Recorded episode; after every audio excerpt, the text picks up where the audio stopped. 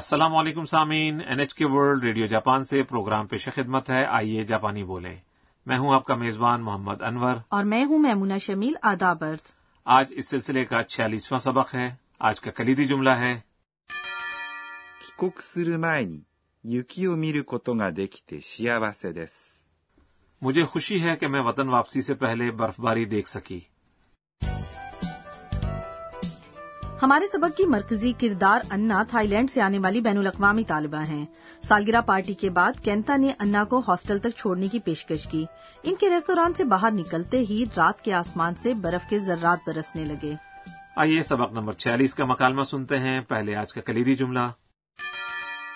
帰国する前に雪を見ることができて幸せです。 مجھے خوشی ہے کہ میں وطن واپسی سے پہلے برف باری دیکھ سکی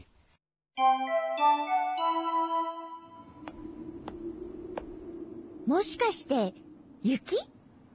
これは粉雪。粉のようにサラサラしているでしょ帰国する前に、雪を見ることができて、幸せです。 اب مکالمے کی وضاحت کرتے ہیں انا کا تعلق تھائی لینڈ سے ہے انہوں نے زندگی میں پہلی بار برف باری دیکھی ہے もしかして、雪 ارے یہ تو شاید برف ہے もしかして、 یعنی شاید یہ لفظ بے یقینی کو ظاہر کرتا ہے 雪 یہ برف کو کہتے ہیں انا نے یہ جملہ سوال کے طور پر اٹھان کے ساتھ کہا کینتا نے جواب دیا これは粉雪。 یہ پاؤڈر برف ہے これ یعنی یہ は موضوع کو ظاہر کرتا ہے 粉雪。 باریک پاؤڈر جیسی برف 粉のようにサラサラしているでしょ یہ باریک صفوف کی مانند ہے نا 粉、 پاؤڈر یا صفوف 粉のように、 پاؤڈر کی مانند のように。 کسی چیز کی طرح ہونے یعنی مماثلت کے اظہار کے لیے یہ لفظ استعمال کیا جاتا ہے サラサラ。 خشک اور باریک یہ کیفیت کو بیان کرنے والا لفظ ہے انور صاحب کیا سارا سارا کو برف کے علاوہ کسی اور چیز کی کیفیت بیان کرنے کے لیے بھی استعمال کیا جا سکتا ہے جی بالکل کیا جا سکتا ہے مثلا اسے ریت کے خشک اور باریک ہونے یا بالوں کے ملائم ہونے کے لیے بھی استعمال کیا جا سکتا ہے している、 یہ اس فعل کی لغوی شکل ہے しています。 یعنی ہونا جب شتے ایمس کسی کیفیت کو بیان کرنے والے لفظ کے ساتھ استعمال کیا جاتا ہے تو یہ مکمل طور پر اس کیفیت کی مانند ہونے کو ظاہر کرتا ہے でしょ یعنی ہے نا یہ کچھ مختصر کیا گیا تلفظ ہے اس لفظ کا でしょ ہم نے پہلے سیکھا تھا کہ دیشو اندازہ بیان کرتے وقت استعمال کیا جاتا ہے کیا یہاں بھی ایسا ہی ہے انور صاحب جی نہیں جب یہ لفظ دیشو مختصر کر کے اٹھان کے ساتھ یوں بولا جاتا ہے でしょ تو گویا بولنے والا شخص سامع کو کسی بات کی یاد دہانی کروا رہا ہوتا ہے یا اس سے تصدیق چاہ رہا ہوتا ہے تو انا جواب میں کہتی ہیں 帰国する前に雪を見ることができて幸せです。 مجھے خوشی ہے کہ میں وطن واپسی سے پہلے برف باری دیکھ سکی 帰国する、 یعنی اپنے وطن واپس لوٹنا 帰国、 وطن واپسی کو کہتے ہیں する、 یہ لغوی شکل ہے اس فعل کی します。 یعنی کرنا اچھا تو ان دونوں الفاظ کو ملا کر فیل بنا کیکوکو شیماس یعنی وطن واپس لوٹنا جی بالکل درست کہا آپ نے انا کی جاپان میں ایک سالہ تعلیم مکمل ہونے والی ہے 前に、 سے پہلے 前、 اس کے معنی ہے پہلے یا قبل に、 یہ وقت کو ظاہر کرتا ہے یہاں اس سے مراد ہے واپسی سے پہلے 雪、 آسمان سے برسنے والی برف کو کہتے ہیں を、 یہ مفول کو ظاہر کرتا ہے اور 見る、 یہ تو آپ کو یاد ہی ہوگا یہ لغوی شکل ہے اس فعل کی 見ます、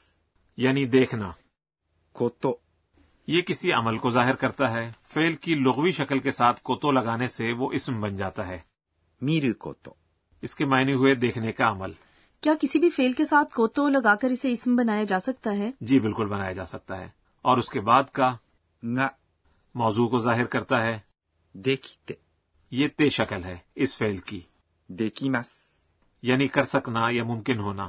یہاں اس کی تے شکل اس کے بعد آنے والی بات کی وجہ بیان کرنے کے لیے استعمال ہوئی ہے 幸せ、 یعنی خوشی کی کیفیت یا خوش ہونا です。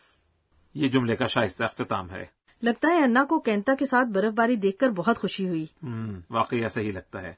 آئیے اب سبق نمبر چھیالیس کا مکالمہ ایک بار پھر سنتے ہیں لیکن پہلے آج کا کلیدی جملہ 帰国する前に雪を見ることができて幸せです。 مجھے خوشی ہے کہ میں وطن واپسی سے پہلے برف باری دیکھ سکی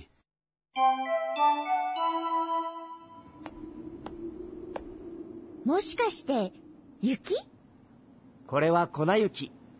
粉のようにサラサラしているでしょ帰国する前に、雪を見ることができて、幸せです。 اور اب وقت ہوا ہے ہمارے کارنر گر کی باتیں کا جس میں اس پروگرام کی سپروائزر پروفیسر اکا نے تو کناگا ہمیں آج کے اہم نکات کے بارے میں بتاتی ہیں آج ہم نے کیکوکو سرو مائنی سیکھا یعنی وطن واپسی سے پہلے میں مائنی کا استعمال تفصیل سمجھنا چاہتی ہوں آئیے پروفیسر صاحبہ سے پوچھتے ہیں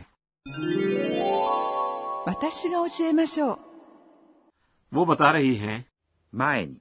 کسی کام کے دوسرے کام سے پہلے ہونے پر زور دینے کے لیے استعمال کیا جاتا ہے اور معنی سے پہلے فعل کی لغوی شکل استعمال کی جاتی ہے پورا جملہ ماضی کا ہونے کے باوجود معنی سے پہلے فعل کی لغوی شکل ہی استعمال کی جائے گی حالانکہ لغوی شکل عام طور پر حال کے لیے استعمال ہوتی ہے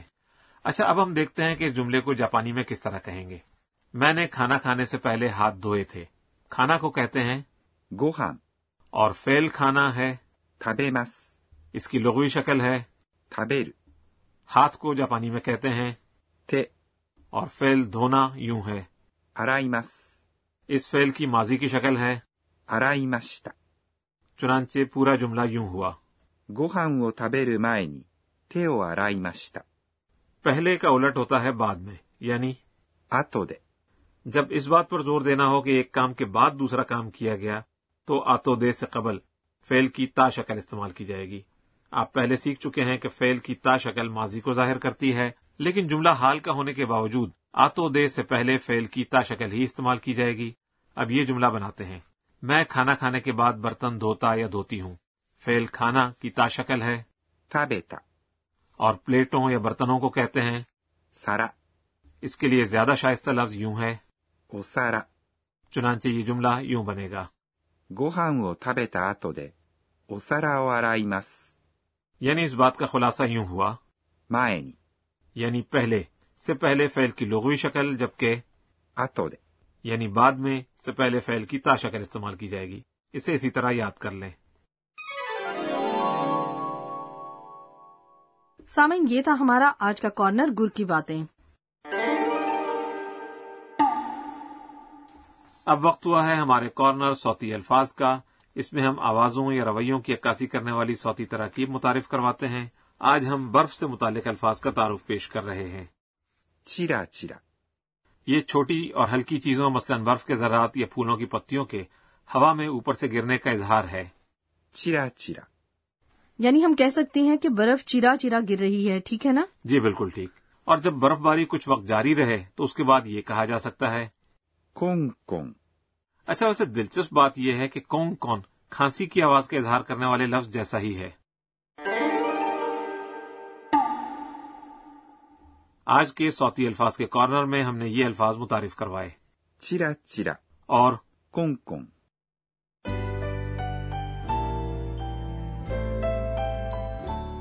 اور سبق کے اختتام سے پہلے ہمارا کارنر ہے انا کے ٹویٹ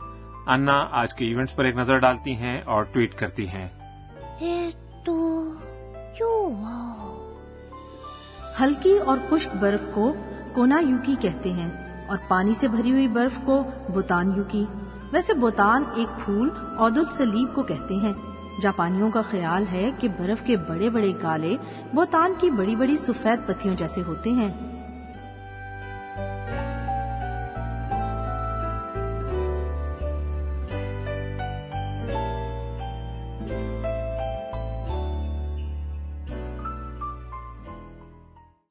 سامعین آج کا سبق آپ کو کیسا لگا آج کا کلیدی جملہ تھا